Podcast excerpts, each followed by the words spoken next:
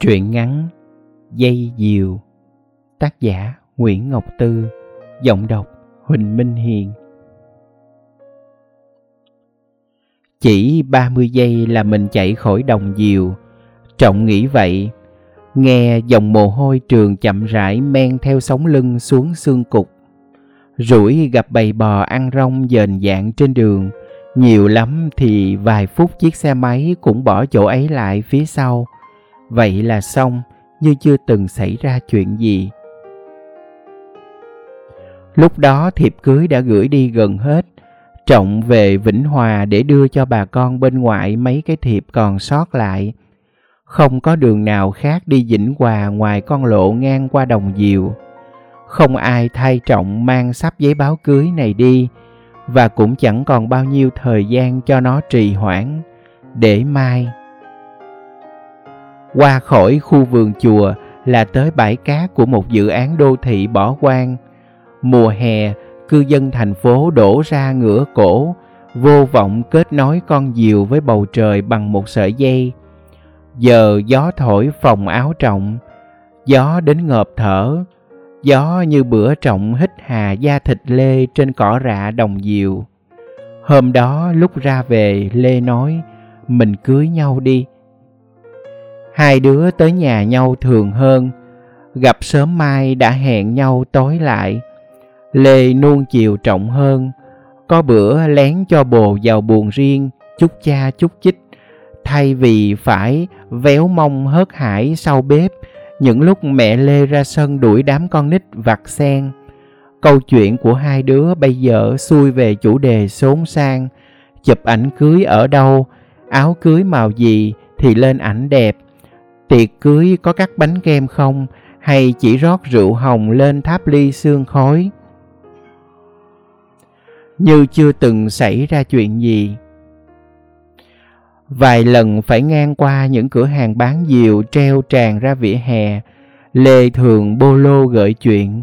Những chuyện tiếu kiểu như ông kia quắt chiếc xuồng bán bánh mì bên kia sông. Người ta mừng quýnh, càng nước ngược chèo qua Ông hỏi có thấy xuồng bánh bao ở đâu không? Mắc cười hen. Ừ, mắc cười. Cũng có hôm hết chuyện vui để kể. Lê thuật lại nội dung tập phim Thái chiếu hồi tối vừa rồi. Quên mất, Trọng cũng có coi chung. Như chưa từng xảy ra chuyện gì. Trọng bắt đầu diện những bộ thật bảnh, kiểu như cũng phải đẹp Áo hơi nhầu là thấy dây dứt trước lê rồi.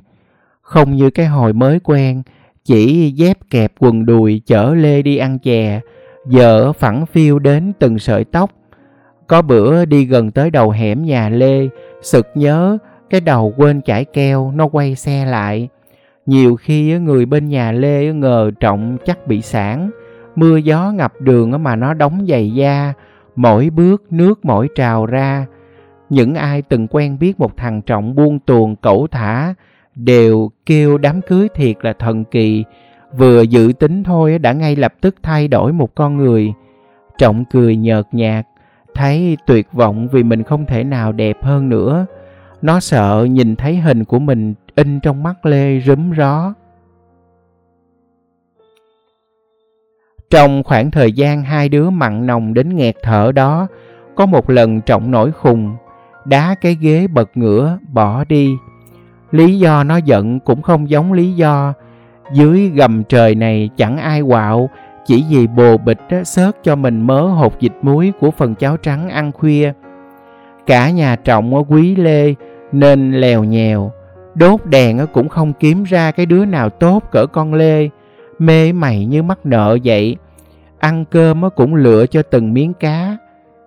Yêu là yêu Sao có thể là mắc nợ? Trọng nghĩ bụng như vậy nhưng lừ lừ không nói, ngồi lì chơi điện tử. Chiếc xe của Trọng điều khiển như tự sát, cứ lao xuống vực sâu. Và chiếc xe lại hồi sinh ở vạch xuất phát trong một màn chơi mới, giống hệt chuyện xảy ra ở Đồng Diều mà Trọng với Lê đều làm như quên. Nhưng đêm ấy thường trở lại, với ánh trăng chưa đến rằm nhưng vẫn đủ sáng giải về trên bụng Lê khi gió thổi lật vạt áo con nhỏ lên, làm thằng bồ khổ sở kìm giữ cơn bức rứt chết được. Lúc đó đồng diều vắng tanh, người ta đã cuốn dây bỏ về lâu rồi, hai đứa nán lại ôm nhau chút chích thêm ở giữa trăng sao và cỏ rạ. Đột ngột, không thấy trăng đâu, trời tối sầm, bởi năm cái đầu chụm lại dòm đôi bồ lơm lơm, một thằng rội đèn pin vô mặt Lê kêu Ê, con nhỏ ngon quá tụi bay. Giọng thằng cầm đèn hụt hơi, tê mê, hệt như người đói khát nói về chim cút khìa nước dừa, hay cải ngồng xào tỏi, hay tôm càng nướng than đỏ. Chỉ cần cắn ngấu dấu răng vào da thịt kia, những gì thơm ngọt nhất sẽ ứa tươm môi. Những thằng còn lại cũng hết sức đồng tình. Ờ, em cưng thơm phức. Nhưng Lê không bị bọn du côn cắn miếng nào, cả chạm vào cũng không. Chúng giữ lời hứa với Trọng sau khi dạng hán cho Trọng luồn qua. Những cái quần lưng sệ đái thấp đến mức Trọng gần như trường sát dưới đất từng thằng, người khai thẳng mùi bia, mùi nước tiểu, mùi lăng quăng. Cỏ đâm vào cổ, cát chảy vào trong áo, không có thằng du côn nào cười cợt, tụi nó đạo mạo như dự một nghi lễ quỷ thần. Không khí nghiêm trang ấy, sau này trọng nghĩ là đưa tan nó, một thằng đàn ông thảm hại quỳ lại, miếu máu bò sát đất trước cái nhìn tê dại của bạn gái. Đi khỏi đồng diều, nơi xảy ra cuộc gặp gỡ chớp nhoáng mà dài vô tận, đám lang thang biến mất nhanh như khi đến. Diều băng rồi, người ở lại chỉ còn nắm được cọng dây, nỗi sợ hãi nuốt gọn tuổi trọng trong cái bụng đen ngòm của nó, rồi nhả ra theo một cách quá dễ dàng, làm cả hai lặng đi. Về gần tới nhà, Lê bỗng nói, mình cưới nhau ngang. Và Lê bắt đầu cuộc ân cần mà Trọng không thể phân biệt nổi đó là vì biết ơn hay thương hại. Không còn là cô bồ ương bướng mỗi lần cãi nhau hay bất cần bảo Ừ, tôi vậy đó, không thích thì chia tay. Lê từng nông nổi ngang phè, nhưng Trọng thích.